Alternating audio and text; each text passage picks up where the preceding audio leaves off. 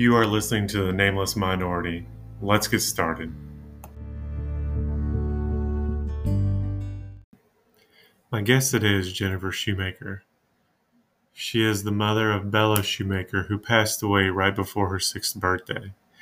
She is also my ex wife. Let's take a listen. Welcome, Jennifer, to the podcast. Uh, thank you for taking your your time out of your day to uh, be with me today. As you know, the mm-hmm. podcast mm-hmm. is about the ultimate loss. And if you could give a uh, description about why you were on the podcast today. Okay. So, um, starting in 2005, um, you know, our daughter started her journey with brain cancer. And um, unfortunately for her, she um, passed away. It'll be 10 years, March 27th, which is hard to think that we're approaching double digits in losing her. Um, you know that that just hit me yesterday mm-hmm. that that mm-hmm. it's uh, ten years. Yeah, I thought of it a couple weeks ago. I, I had to do the math and and think back. Okay, yeah, it'll be ten years, and some days it feels like it's been forever and then other days it's like it just happened and so that's that's the the weird thing about grief for sure yeah. um can you um tell me what one thing you miss in particular about her holy cow you know, she just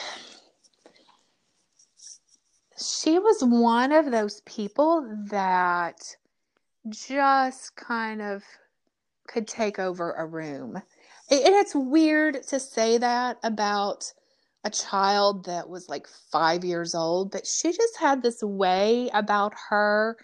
Um, she's just so funny and just had so much personality and she would come in and she was large and in charge and just drew people to her and that energy that she had is something i just miss so much i was always amazed about how much of a people person she was how mm-hmm. she never met a stranger yeah i always thought for some reason that it was equated with her being blind. So I've mm-hmm. always thought, and this is a strange thought, that if we were all blind and we could not see each other, would that make any difference in the world? Would we? It would for me. I mean, it takes I, the judgmental part out of all of it. That and you just your um your reference to the world, your perceptions of the world are just so different. How you interact with the world is just, it's uniquely different. Yes, it is. What is your favorite memory? Oh, Lord.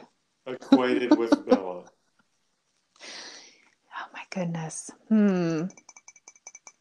That's that's so hard. My favorite memory. I'm trying to think of the thing that I kind of go back to the most when thinking about her. Um,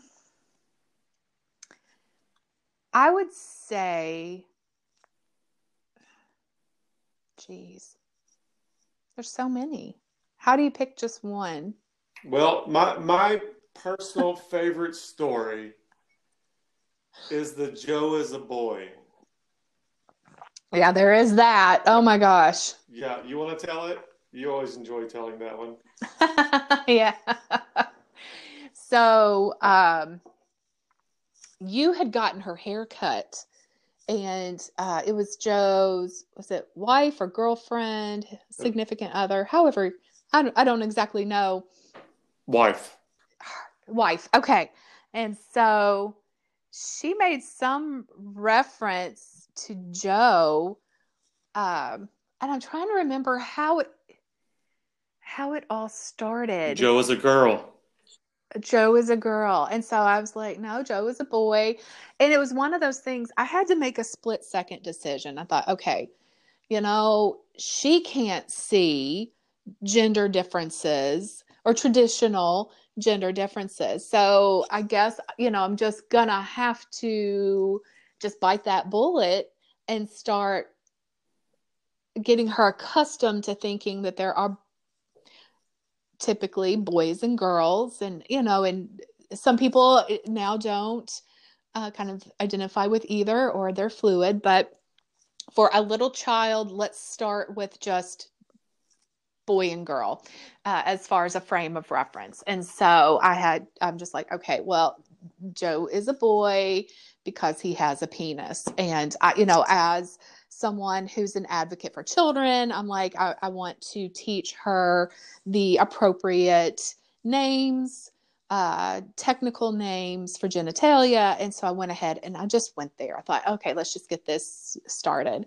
And so then we were out in public and she just popped out with Joe is a boy. And I'm like, that's right. And then she's like, penis. And I'm like, oh, geez what have I started? And I'm sure I laughed a little bit. And of course, that's always dangerous with Bella because you laugh at something and she would repeat it. And so it just became this snowball thing. And I'm just like, Bella, we can't say that. That's, you know, not out in public. You know, if we're going to talk about this, we talk about this at home. So then out in public again, Joe is a boy, penis at home. And I'm like, crap this is getting worse. And so it just kind of snowballed from there. And and she knew she was being funny and she knew to say it to to just create this funny little moment so so yes that's the joe as a boy story that just is i mean it's typical bella i can tell you that joe still laughs at it i'm sure he does yeah. I'm sure he enjoyed having a, a child, uh, you know, reaffirm his his gender identity for. Well, he, he probably did. he probably did. But you know, I, kind of going back to her personality and being so funny. I mean, it's it's all these little moments that are favorites of mine, uh, and some stick out more than others. And so, you know, one in particular, and this just goes back to how smart she was, but we could drive from our apartment to uh, Covington Park, and she loved being on the swings and going as high as she could on the swings. And so uh, it was just so funny how she knew she had a little map in her head and had memorized all the turns that we had to take.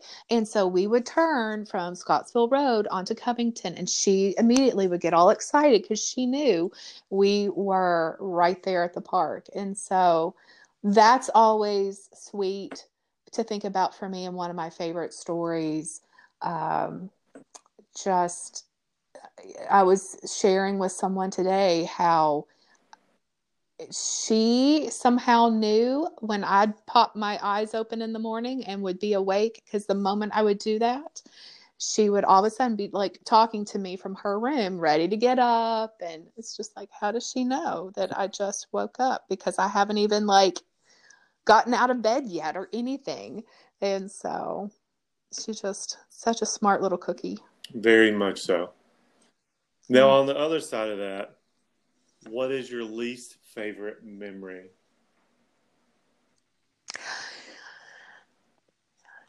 I would have to say it was the night of her surgery in Boston. Because her surgery, it was like eight hours, and Dr. Scott started at like noon, or they took her back at noon. And so it was like, I don't know, nine, 10 o'clock at night. And, um, you know, we had had an opportunity in the ICU to visit with her because it was your parents, my parents, my aunt, your brother, you know, there's just a big group of us. And so a couple of us had an opportunity to go back there. And I was staying in the ICU with Bella that night, and everybody else had gone back to their hotels or the Ronald McDonald house, and they couldn't get her pain under control. And so she had been intubated with the tube down her throat for surgery so long that she um, she couldn't cry. No sound was coming out because her vocal cords had been irritated so much from that tube. And I knew she was screaming her head off. But no sound was coming out. And it was the most painful thing for me to witness. And it's probably it's probably the worst memory I have. Even worse than the memories of the day she died because in some ways I associate that with peace for her and knowing that wherever she is she was no longer in pain but this was probably the uh, through all of it was probably the most pain I ever saw her in. And it was just it took them so long. It felt so long for them to get her pain under control I don't know if I remember any of that. Yeah. See, I and I don't know that you saw any of that. I, I want to say that that all happened when we, when we were all there as a group and going back like two at a time to see her. She was still under the effects of the anesthesia mm. and and all of the pain medication that they give during the surgery. And so I think all of that had worn off and they were just struggling to get that pain under control. So I don't know that you or anybody else saw that but me and the nurses. My least favorite memory of a medical thing is when they had already drawn blood from so many places. Uh, yeah. That then they had to draw blood from her head. Yeah. And I remember I could not be there. I walked out of the room and mm-hmm. you tell the story that they're doing it and there's no reaction and then the woman gets done and Bella just turns and screams like one loud mm-hmm. scream at the lady and mm-hmm. it's like mm-hmm. it was done and all I can remember is being down the hall and hearing that one loud scream. Mm-hmm. That's the worst besides the very beginning the worst yeah. like medical thing that I can think of. Yeah. And it's so interesting. I mean, you know, grief and trauma, um, they do just really shitty things to your brain physical things, uh, memory things. I remember what you're talking about. Um, I'm on one side, of the bed, the nurse is on the other, trying to access a vein in her skull. Uh, and I remember, I, I, I have the visual of that, but I don't remember that one scream. Whereas it's interesting that that's what you remember. You have that memory, and I'm literally by her bedside and don't remember that. Yeah, that's that's that's the worst one I can think of. As for like a personal worst memory, I also consider it one of my better memories. Mm. Um, it was towards the end where she couldn't move and she couldn't talk, and not mm-hmm. the only thing mm-hmm. she could do was smile and open up her eyes. But yeah. Even with opening her eyes, she couldn't see you. But I always wondered if she had like an image of what we look like. Um, mm. But I remember we were. I was at your apartment, and you were in in your bedroom, I think, and I literally just mm-hmm. said, "Man, I wish you could say I love you one more time." Mm. And she hmm. opened her mouth and mimicked "I love you," mm-hmm. and that is the one day I left and went to work, and that's the only day I left work early. Yeah. Just with that running through my head was um, mm-hmm. still when I think about it, it, it's it's a good memory yeah, it's a shitty memory. Yeah. Which I, I, think there's there's a handful of those that go that go together. Mm-hmm. Um, yeah. And you know, for me, I find it interesting that it's very easy to think of like what is the the shittiest memory you have of all of what Bella went through and then it's so hard to pick for me at least it's so hard to pick out like a favorite memory um because there are so many funny moments and amazing things she did and i think that kind of encapsulates Bella. She, yes, she had some shitty moments in her life and she had um, some painful things that she went through. But it's like she kind of flipped the bird to all of that and was like, damn it, I'm going to enjoy life. I'm going to have fun. And that's going to be the majority of my life is all these fantastic things i mean you know you think about right before everything just you know the shit hit the fan and she you know lost the ability to walk and talk and eat and all of that i mean she was literally on the verge of starting to walk without assistance she was so close and to think how far she came and how she just fought for everything, every single gain developmentally and physically and all of that. I mean, she was a fighter. And so the fact that there are way more wonderful, happy memories for me than shitty memories, I think just is a testament to who she was. Yeah. Yeah. She was uh, a I'd like to say lover of music, but I like mm-hmm. to call her a music snob. um, as soon as she got in my car, she would tell me what we had to listen to. Uh huh. Yeah. And which song we had to listen to. yes. And it was always um, "Trampled by Turtles." Uh huh. I think Damien Rice, which I really don't know how we ever made it past the one song where he's just cussing over and over and yeah. over. Yeah. I, am really glad she did not like that song. Um, but yeah, the Avett Brothers was a big one.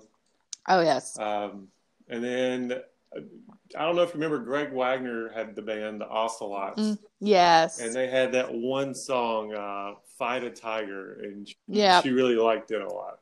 Yeah. Um, so it was it was weird and random what she liked and what she did not like. I think one of our greatest achievements as parents is that we did not cultivate a love of like Barney or the Wiggles or anything like that in her. I'm like, we succeeded as parents just in her love of certain types of music. well, that that may have been a blessing for us. yeah. Oh, I'm sure it was. You know, there was a little bit of selfishness on our part in in that. Oh, that's okay. yeah. Yeah. So yeah. so through all so we're at the ten year mark. Uh, mm-hmm. What coping skills have you learned um, that maybe you could pass on to others? Because mm-hmm. I I cope, mm-hmm. but I don't cope. Yeah. Oh well. So I started seeing a therapist in 2012. And talking about my pain, talking about how I struggled, what what I struggled with was one of the um, the best things for me, and um, I used that experience of losing a child to create a bigger purpose in my life. And so I went back to school. I'm now a mental health counselor. And that's been a huge help in being able to transform my grief into healing and into helping others. Um, but yeah, and I have a colleague, she uses this analogy with kiddos that she works with. But really, I mean, any person, adult or child, can understand this analogy. But when you have trauma, and I would, you know, just definitely list losing a child as traumatic. Um, anytime you experience trauma, it's as if you have this massive elephant on your chest and um, you know it's hard to breathe it's hard to function when you have severe trauma. It's hard to think. It's you know there's just so many things about functioning as a human that become difficult for many who experience trauma. But the amazing thing about talking about your trauma is it's it's as if that big elephant that's on your chest just starts to become lighter. Every time you tell your story every time you talk about what triggers you every time you um, process those emotions that that massive elephant just gets lighter and lighter and lighter until it's not overwhelming anymore. And so and with with certain traumas uh, and it depends on the person. Um, it's not like the grief ever goes away. It just you just kind of adjust to it and acclimate and it becomes a new normal so that you're able to enjoy life laugh again enjoy your friends and then every once in a while it just decides to rear its ugly head yes it does and it's usually mm-hmm. something small that brings mm-hmm. it back up yeah i remember um, when i was we were planning uh, my my second marriage, and mm-hmm. she she knows about Bella, but she didn't knows all, she still doesn't know like all the details and yeah everything. Um, and she made a CD of songs to play at the small reception that we had. Mm-hmm. And I'm playing that, and a song came on that we played at the funeral. Ah, uh, yeah. And I just started crying, and I couldn't figure out why, and I couldn't figure yeah. out like like how that song had done that to me, and I had to te- yeah. I had to text a friend and be like, "Did they play this at the funeral?" Mm. And they were like, "Yes," and I was like, "Okay, yeah. maybe that one should not be in there." Yeah. Yeah, that that would not be a good thing. Yeah. Yeah. Um, yeah so yeah, it's always those small little things that pop mm-hmm. up and that that uh, kind of bring you back, I guess, to a reality of what you once had.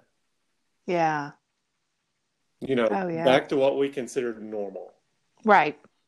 And and back to the part where you said that um, you you say this is a trauma. Um, mm-hmm. Forever, I never thought of it as that. I thought yeah. of it as it's just what it is. I mean, it happened. Um, let's just kind of move on. Mm-hmm. Uh, the, the, famous shitty saying is, "It is what it is." Yeah. Uh, which I really do not like anymore. But forever, yeah. when I said that um, I had a daughter who was terminally ill, I figured out a way just to reword it to say that I was blessed with a daughter mm. who was terminally mm-hmm. ill. Yeah. Um, so I, I, I, I assume just for my well-being, um, and it's almost helped with people's reactions to mm. all of it. Yeah. Um, normally, and I think I've told you this on several occasions, that whenever you say, you know, my daughter died or she passed away, however you want to word it, their faces just kind of it, it tells the story where they're just like, oh fuck. Yeah. Like I have no idea what to say to this dude. Yeah. But there's also those wheels turning where there are questions they want to ask, and mm-hmm. I'm very open. Yeah, uh, I am too. Answering, you know, because I, I, you know, it's part of my life. Yep. It's just, you know, that that other saying, you just got dealt a shitty hand. Well, mm-hmm. Bella got dealt that shitty hand, but she dealt with it better than anyone I would ever think would have. Yeah. I mean, I don't think I don't think, and you can tell me if I'm wrong, that she ever actually cried or threw up after chemo. She went through I want to say it was three months of vomiting um, after she had been on one treatment protocol for maybe six months. And I think it was just her body's way of saying, okay, I've had enough of this. But the amazing nurses there, you know, we just kind of played around with. Um, with different uh, nausea medicines. And so we figured out what worked for her to keep her from feeling nauseous and throwing up. Uh, and oh my gosh. So this brings back another funny memory. Uh, she, this, and it was a different treatment protocol, but you know, she had gone got hooked up, got got her chemo, and she slept. She always slept through her chemo. I think it was a coping mechanism, partly to cope with the boredom of just being stuck there in one place and not really having anything to do, um, and also just to avoid having to deal with all of that in general. Uh, but she woke up and she was cranky. She didn't throw up, but she was just really cranky. And so Miss Susie, I think it was Miss Susie, one of the nurses there at Vanderbilt, was like, "Do you think she's feeling nauseous?" Because she had already had her her usual nausea medicine. I'm like, she could. And so she's like, "Okay, let me tell Dr. Kuttish um, and see what he wants to do." And so Susie came back and she's like, "Well, he's written an order for Ativan. Now, Ativan typically is used for anxiety in adults, but can also be used uh, to help with nausea in cancer patients. And so we go back to this one room where they would always um, access her port or put the the needle in her port to get her ready for chemo and stuff. And so we went back there and it was just a push. There was no IV drip or anything. Susie just put the little syringe, you know, at the end of Bella's tubing and just did a slow push. And as she's pushing in the Ativan, Bella's sitting up and her head starts drooping forward. And as soon as Susie finishes pushing in the Ativan, Bella's like, ice, ice, baby. and we just burst out laughing. It was the funniest thing. And so, of course, Susie had to go back and tell Dr. Kuttish. And, you know, he's one of these kind of people. He's kind of low key, even keel, just steady, you know, when you're talking to him, all this other stuff. She said, she told him that and he's laughing to the point where he's like slapping his hand on his desk he just thought it was the funniest thing and so um, that lasted that happiness that bella had lasted all of a half hour and, and jerry you may not remember this but uh, we had arranged you were getting her that night and so after about 30 minutes she became like super angry bella and I just remember you had the dickens of a time with her that night. I don't know that you got much sleep that night, but she was just so angry. Like, I think I remember you saying, you know, I tried to offer her a toy, I tried to offer her this, and she would just scream at you, like, not continuous, but like just do one burst of scream and like throw something and then be quiet again. And then you try something else. And oh, you had from what you told me the next day, the awfulest time. And so I called, you know, when you brought her back that morning, I called and talked to one of the nurse practitioners there at the chemo clinic in Nashville. And she's like looking up the Ativan and she's like, ah, so Bella's an angry drunk. And I'm just like, oh my God, that's the funniest thing she could have said. But turns out, you know, She's like, it'll probably last about 24 hours. And sure enough, at the 24th hour, Bella perked right back up and got back to her usual cheery self. But the the ice ice baby, the just the way she just was like angry and Julie saying, "Ah, oh, she's an angry drunk." I'm like, "Oh my gosh." that would be my child. So, just another funny story. I mean, there's just a million of them. I've got another question for you. Okay. What out of the blue story do you remember about someone helping us? Oh goodness. Um so at the time that Bella was diagnosed, I was working for I was a contract employee for a big company in um in Louisville there and there was a uh, graphic designer that we would use that was not in house, but was another contract employee.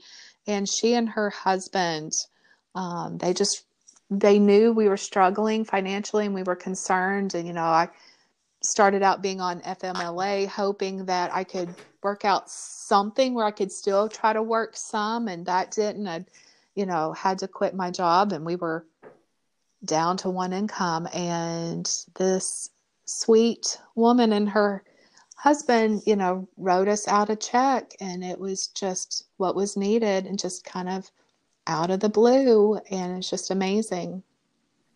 It is. It's, it was, it was, um, very, um, bringing you back to where you believe in people. Yeah. Um, just so many different stories we have of you know just going to the mailbox and there was a check and yeah this was like pre Facebook and you know had to call around just to see who the person was or mm-hmm. yeah um, when she first got diagnosed and we had to go to uh, Boston a, a, a, person I hadn't talked to in 10 15 years maybe mm-hmm. yeah. Um, just called out of the blue and said, "Hey, go pick up this. Uh, I've got something for you. Go pick it up." And it was a check. Yeah. And it was enough to cover the uh, airline expenses. Yeah. Um, yeah. The people in Boston whose friends stopped and bought the bouncy chair that she broke. Oh, yes. Very quickly. Yeah. Um, I mean, it, it, it, it really lets you know that there are good people still out there in the world. Mm-hmm. Um, yeah even though all you hear is the bad things. But yeah, hopefully, my mind still remembers most of the good. Hmm. Oh yeah. You know, and that aspect of our life, you know, having to go down to one income, people, it may be today it's a little bit more recognized because of things like GoFundMe pages that you see um, on Facebook and that sort of thing. But, you know, poverty, being in financial difficulties, I mean, that can be traumatic. And so that's an aspect that, you know, a lot of people don't realize for families who have a child that has a major medical illness is you're not just dealing with the trauma of your whole world has now just been turned upside down. You had you have a child that you once thought was perfectly healthy and now has this major medical illness that could wind up being terminal. All of that's traumatic, but now you have the trauma of financial insecurity. And for some people, that turns into housing insecurity and food insecurity and utility insecurity and not knowing, maybe even becoming homeless to a certain point. Um, and so that's just another added trauma onto everything else.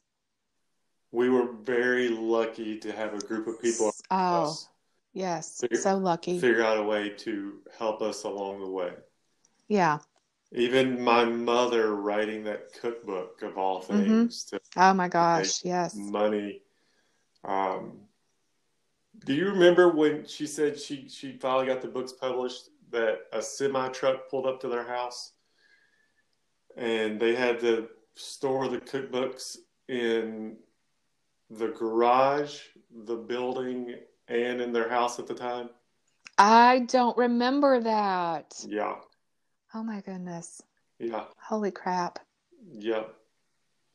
Oh, and uh, the cookbooks. I have the the most amazing story. So where I work, we offer case management, and it's where um, you know certain people qualify, and they a case manager can coordinate, you know, different services, help with different needs, that sort of thing. And one of the case managers that I work with, who lives in Glasgow, she was like, Jennifer, You'll never believe what I found the other week. And I'm like, What? She's like, Well, I was cleaning out drawers where I keep cookbooks. And she's like, Did you and your family do a cookbook for your daughter? I'm like, Yes, we did.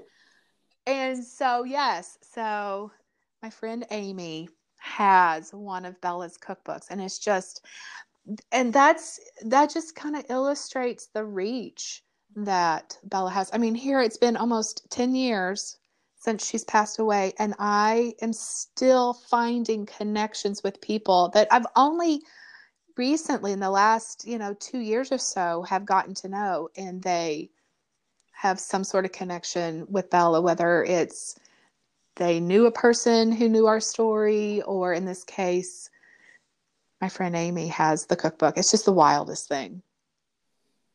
All of it's the wildest thing. Mm-hmm. yes. Well, thank you for taking the time out of your day. Yeah. And I appreciate you being the guinea pig on the first episode.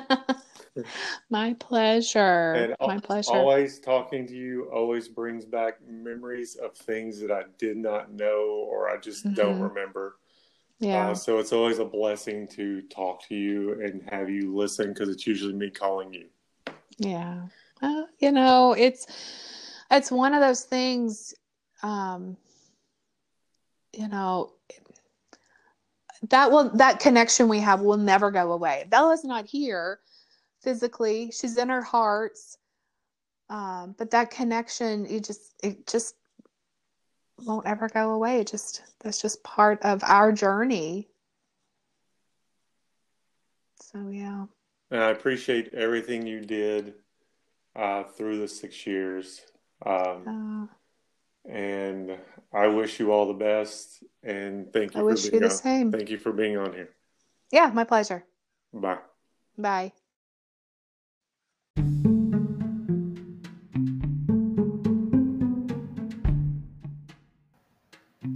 I hope you enjoyed the episode. Thank you for listening. And as always, stay amazing, stay adorable, and stay awesome.